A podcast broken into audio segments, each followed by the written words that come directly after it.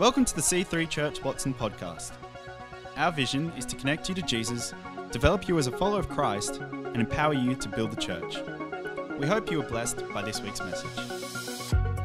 We're going to be cracking open the word this morning as we finalize. We're going to finish, we're going to wrap up our series on good work. And just by the way, how good is the Bible? How good is the Bible? We're going to be seeing what we can get out of it.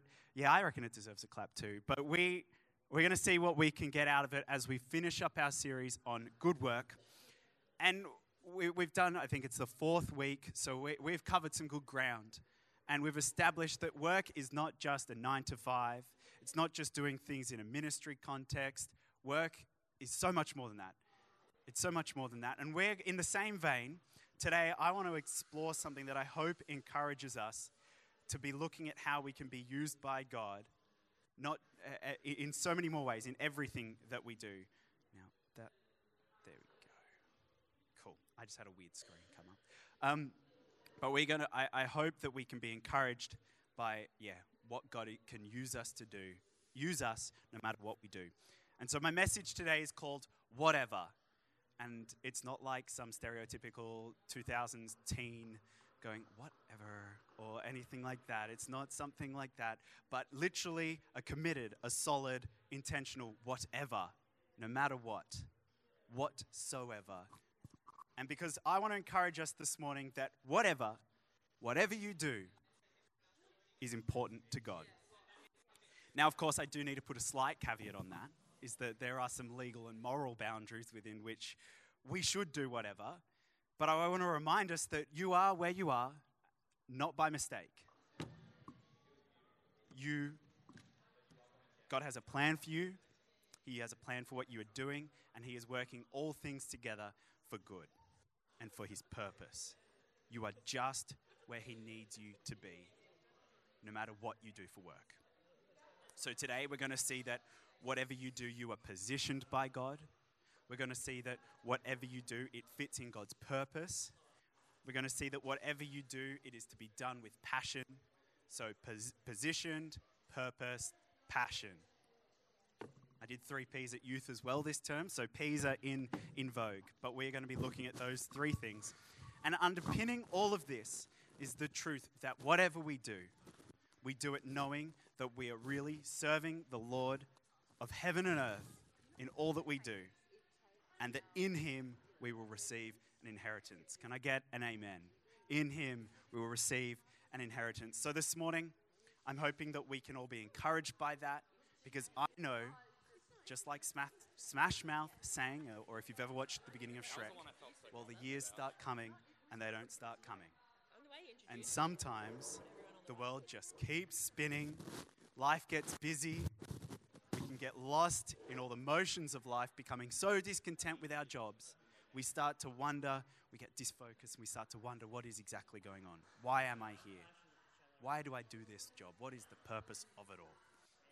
How does it fit in to the big God plan? But today, I hope we all work away knowing that there are opportunities all around us that we just need to, that we are positioned where we need to be.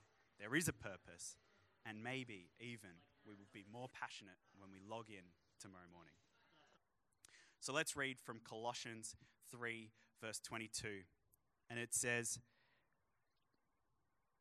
Bondservants, obey in everything those who are your earthly masters, not by way of eye service as people pleasers, but with sincerity of heart, fearing the Lord.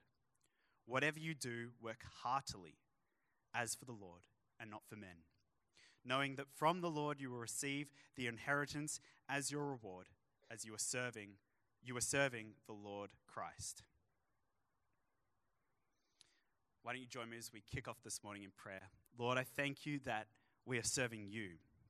Lord, I thank you that as we serve you, we will receive an inheritance. Lord, I thank you that regardless of what we do, it can be used in your purpose. And Lord, I pray that we're going to walk away from here more passionate, more willing to put in the hard yards. And Lord, I pray that you'll be with us all as we continue on in our, in our Monday to Friday, God, that we'll carry you with us, not just on a Sunday. In your name, amen. So I wonder if you've ever been in the right place at just the right time and you've experienced something special. Megan and I have. We were very fortunate. A couple of years ago, we got to go to America. And once we booked the tickets, something I was really keen to do was go to some NBA games. And actually, I say I was keen, but Megan was also keen. She likes the basketball too. But I go for a team based in Oklahoma. Now, if you don't know your US geography, Oklahoma is like smack bang in the middle. And we were only going to be traveling on the East Coast. So the chances of me seeing my team play were pretty slim because they only play out there like once a year, once a season. But when we booked the tickets, we looked at the NBA schedule, and it just so happened that we were going to be just down the road from the stadium of a team that they were versing in New York. They were, we, on the last night of our trip, they were going to be coming into town. And so to finish our holiday, perfect end to the end to the trip would be to watch my team, not just some random team, my team play. And I was very excited. We we're going to be in the right place at the right time. We got to the stadium. I could hear my, one of my favorite players. I could hear him talking from and I, like grunting. And I was, I was, I was excited. Just ask Megan later. Like I could hear them making all the noises, and uh, we were we were sitting uh, pretty good seats. We splurged a little bit, but we, it, it looked like it was not going to go well. We uh, ended up at three quarter time. We were down by a lot. They play in quarters, just like the AFL. Uh, they play in quarters. Three quarter time, we're down by a lot. And I'm sitting there, I'm writing up an angry Facebook post, something along the lines of, I've traveled halfway across the country. You can't even put in the hard work to like win. They were they'd benched all our good players. They were sitting there at the beginning of the three quarter. It looked like we'd thrown in the towel. I'm sitting there typing away, but then shot after shot kept going in, and, and, and the gap closed, and it ended up becoming our biggest ever comeback in history. We won it on a clutch shot. Clutch means last second. You have to be really clutch to make a clutch shot. We won it on a, on a buzzer beater, and my goodness, what a time. The, the, we were an away crowd, and the away crowd was louder than the home support. It was, it was booming in there.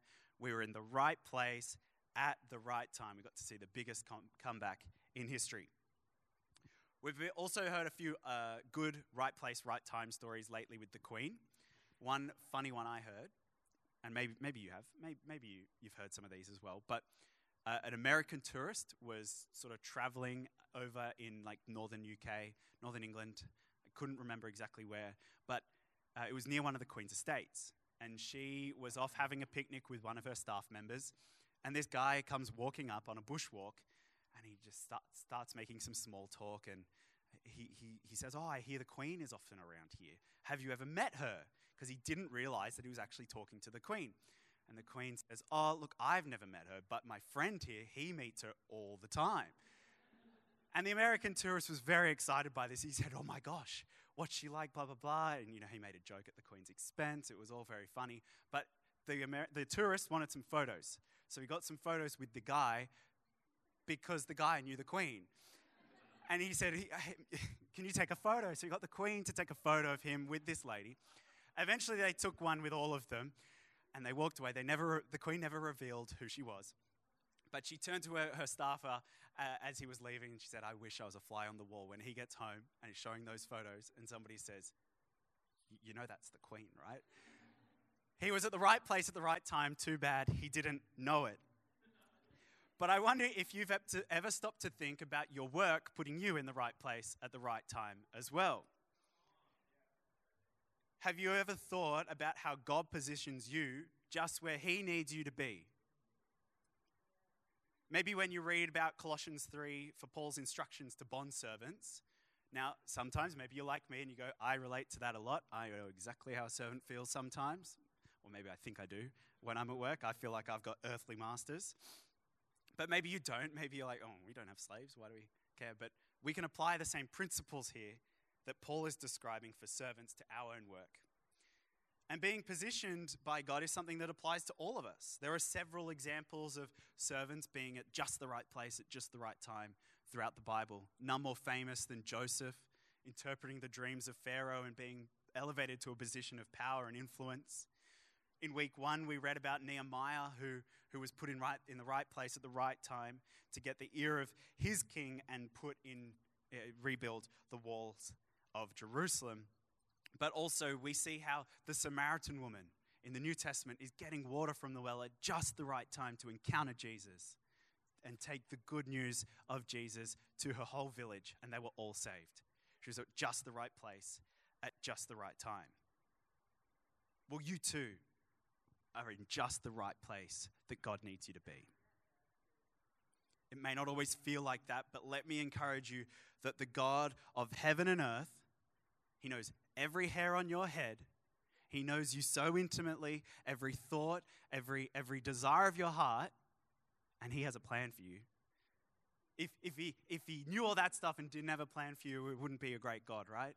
Like, He truly cares, and so He has a plan for you. And I've got the evidence. Psalm 37 23. The steps of a man are established by the Lord when he delights in his way.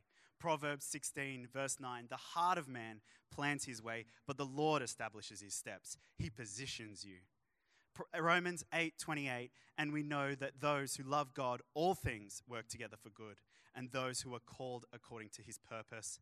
And finally, Acts 17, 26. And he made the one man uh, he made from one man every nation of mankind to live on all the face of the earth, having determined allotted periods and boundaries of their dwelling place. He positioned you that they should seek God and perhaps feel their way toward him and find him. Yet he is actually not far from each one of us. You are in the right place at the right time. God has a plan for you and you are living it out, believe it or not. He knows where you are. But the thing about being at the right place at the right time is that we need to not just be positioned physically, but spiritually. We read in these verses that when we seek God and aim to be righteous, we position ourselves to be used by God. He establishes our steps, make sure we are going the right direction when we delight in His way. And that includes in our work. Colossians 3 encourages us to do work with sincerity of heart, fearing the Lord. That means seek God, be made right in His eyes. And do that when we're at work. When we do this, we are positioned for what God needs us to do. So I wonder is that what's holding you back? If you go to work and you don't feel like you're in the right place, well, are you, are you seeking God? I wonder if you find you're feeling a lack of meaning. And I know I'm preaching to myself right now.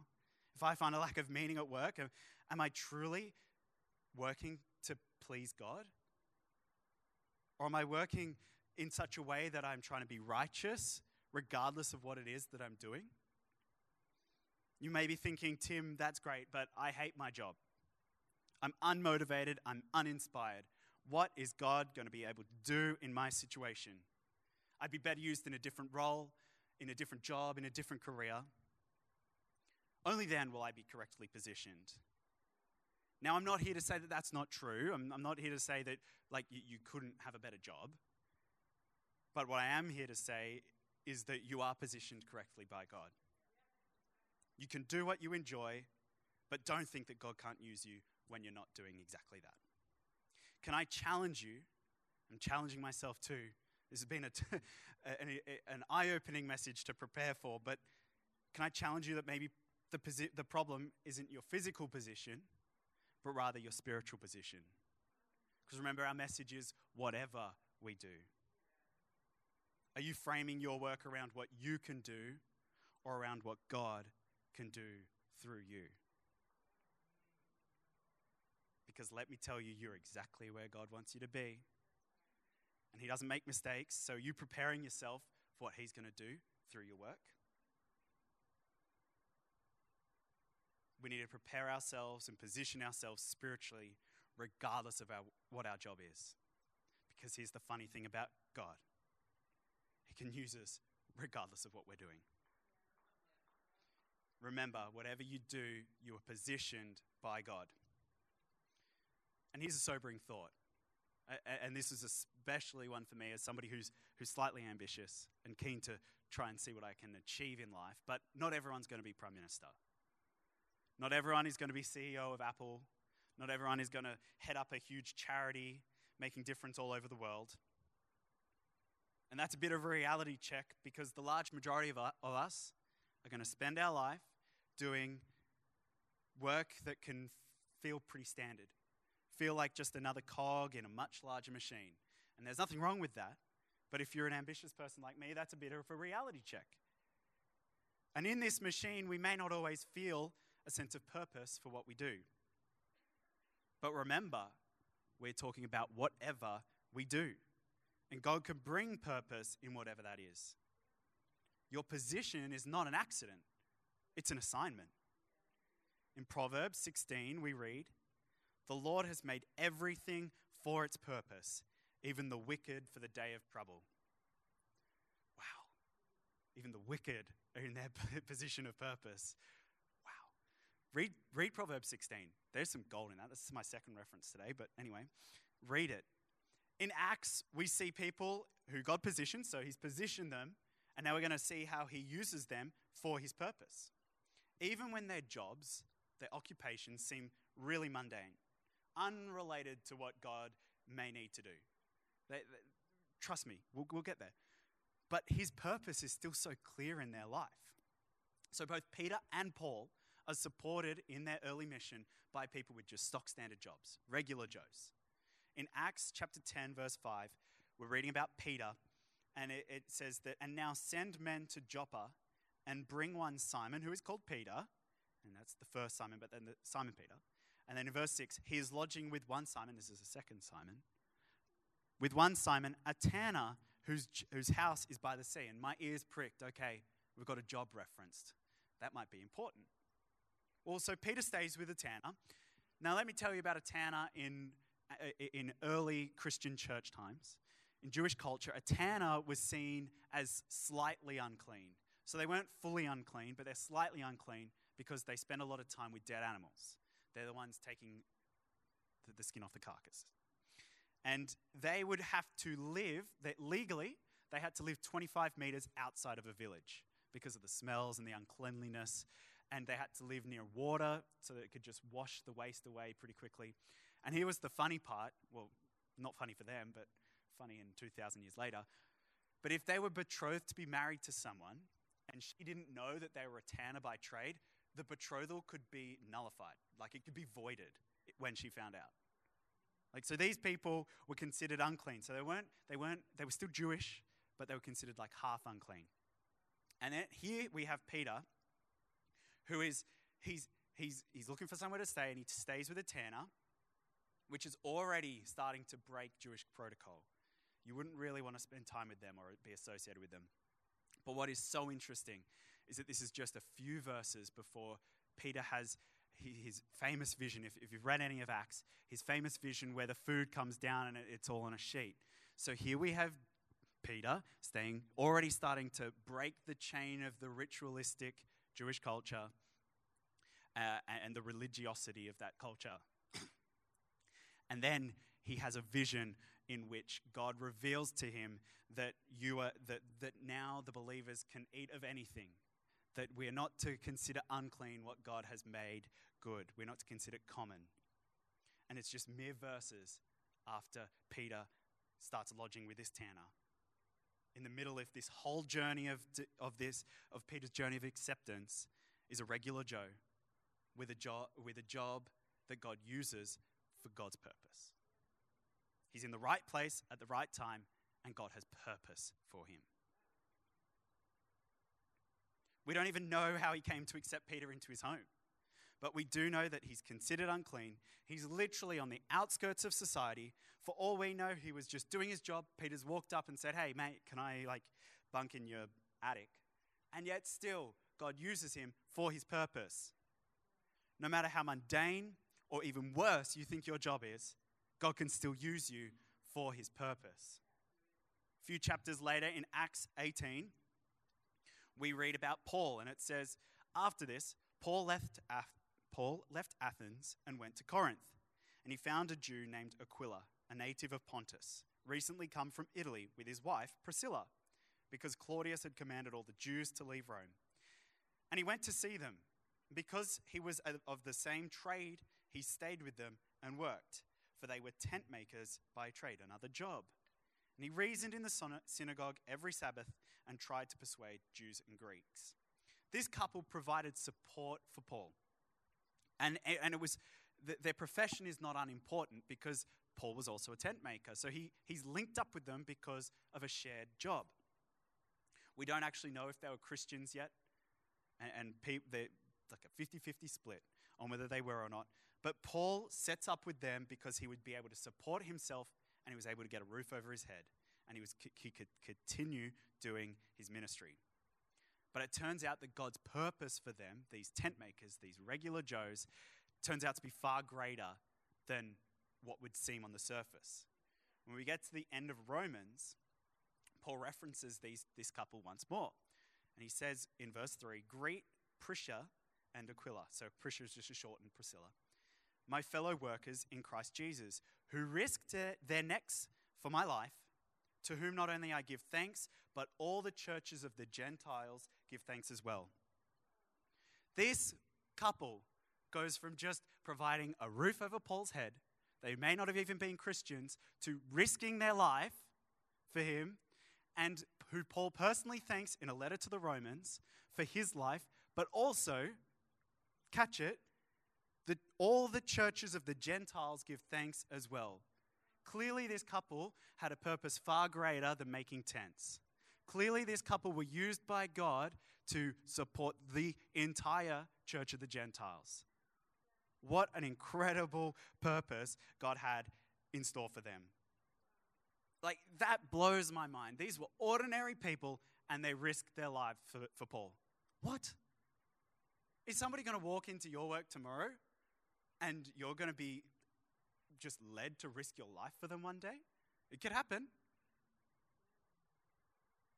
And yet, they're at the right place at the right time, and God uses them far beyond what they had planned. I'm sure that wasn't in their, in their sort of five year plan, their growth plan. What an impact that they were able to have through their job. So, what might God be able to do in your workplace? Will a new EL2 come into the office tomorrow? They, they become your friend, you go to drinks, they become your friend, and, and they actually come to Christ through your witness. Then they decide that they're going to go on mission, and you end up supporting them for 20 years from afar. That's, a, that's a modern day retelling of Priscilla and Aquila. Would you be willing to risk your, risk your neck for something for God that comes to you through your work?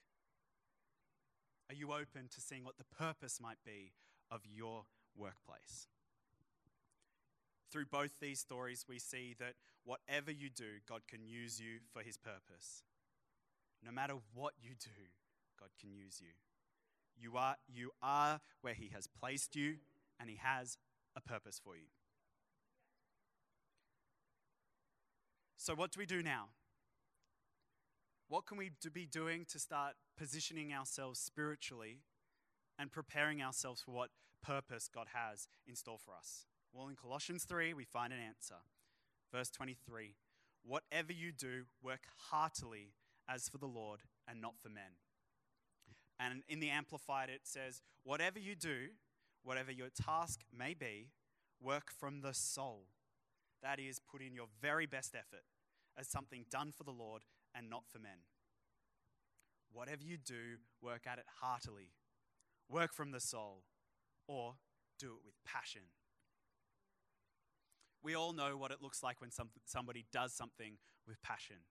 My brother, he got really into four wheel driving. He became passionate about four wheel driving. And so this guy went from being a, a, a, gamer to buying his patrol and doing it up in mum's, our mum's driveway. She hated it sometimes. But there he was changing oil and, and you know, putting new wheels on it and installing new things because he was passionate about it. He went all in, he committed fully to it.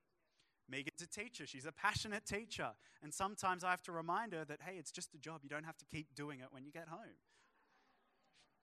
passionate people, the point is, passionate people do everything, they throw everything behind what they're doing. They just can't help themselves. And that's how Paul is instructing us to work with passion, to put our all in as if we are serving God. Now, maybe it's just the millennial within me, but I can hear the outcries That how can I do something with passion when I'm not passionate about it? Well, we live in a world where we are encouraged to find what we are passionate about. We, we are so lucky and fortunate that we live in a time and a context where that is the case. But sometimes the world says that only the things that we are passionate about are worth doing. Well, I call poppycock. There are plenty of things that need doing that I'm sure people are not passionate about. And you know how I know this? Because I'm not always passionate about what I do. I work in IT risk assurance. I couldn't sometimes care less about the newest risk control in IT. I'm not passionate about that. And there are some other jobs I can't imagine being passionate about either. One, and I don't want to be too offensive, but one that I really couldn't do is be a parking ticket person. Like, I just couldn't do that. I couldn't be passionate about that. But if God put me there, I would do it with passion, as if serving the Lord. Watch out. Maybe we can ticket the pickup. No, new service stream. But when we think about being passionate in our workplaces, our theology actually has to apply in whatever context. And only now, in the 21st century, are we being encouraged to pursue what we're passionate about. That, that wasn't happening 100 years ago, and yet God's message still applied then. No matter what you do, do it passionately. See, God doesn't need us to be passionate about, rather, He just wants us to do what we do passionately. See the difference? I propose that when we do, do, when we do what we do heartily, when we do it from the soul, when we do it with passion, we're actually preparing ourselves to be placed spiritually where God needs us to be. And when we do that, we find purpose fulfill God's purpose in our work. Whenever we do what it is that we do with passion, the more God is going to do through us. And it's not because God can't use us, you know, even if we're not passionate, because that would be a limit on a limitless God. But instead, we have a God who operates in the law of multiplication, and He, he wants to entrust us with the small bit, or He's going to give us so if you can't even do your small job with passion, why would He start giving you more things to do? God's purpose will be revealed further and further the more we work with passion. So, whatever you do, you are positioned by God. Whatever you do fits into God's purpose. And whatever you do is to be done with passion.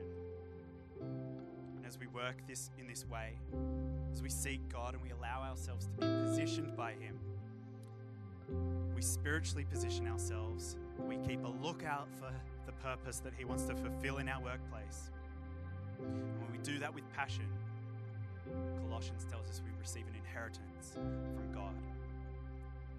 It says, Whatever you do, work heartily as for the Lord and not for men, knowing that from the Lord you will receive the inheritance as your reward. You are serving the Lord Christ. This inheritance that we receive in Him is eternity with Him. It's saving us from the punishment that we so richly deserve, and that's death and it's separation from God. And instead, when we seek Him, when we accept Jesus into our life, we receive an eternal life, an eternal reward, and a close relationship with Him. And that's a relationship, that's an inheritance available to you, whatever your history, whatever you do, whoever you are, you can access the inheritance from God. And we can achieve that through our work. And that's also we want to share. It's inheritance for us and for others. We're to go and make disciples of all nations.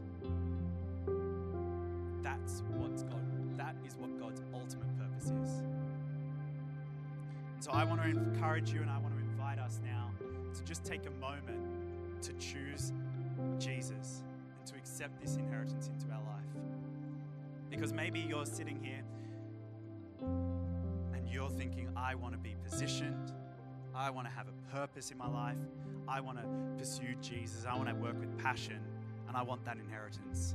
You've never accepted Jesus into your heart as your Lord and Savior. Well, I want to give you a chance right now to do that. So we're going to pray a prayer together in just a moment, and we're going to repeat the words as I say them. But as we all pray it, if that's you, If you want to accept Jesus into your life this morning, I want you to pray them deep in your heart. And that's if you're here in person or if you're online as well. Don't miss this moment. Because trust me, God has a purpose. You're where you need to be, and maybe that is listening to this message right now. So, why don't you bow your head and close your eyes with me so we can focus on God as we pray? Heavenly Father, I want you. I want the inheritance you have for me. I want to be positioned by you. I want to serve you with passion. And I want to be part of your purpose. I know I'm not perfect and I need you. Ask you to come into my life. I commit my life to you and believe you are who you say you are. I choose you today. Amen. Thanks for listening. We hope to see you in church again this weekend. To find out more about our church, find us online at c3churchwatson.com.au.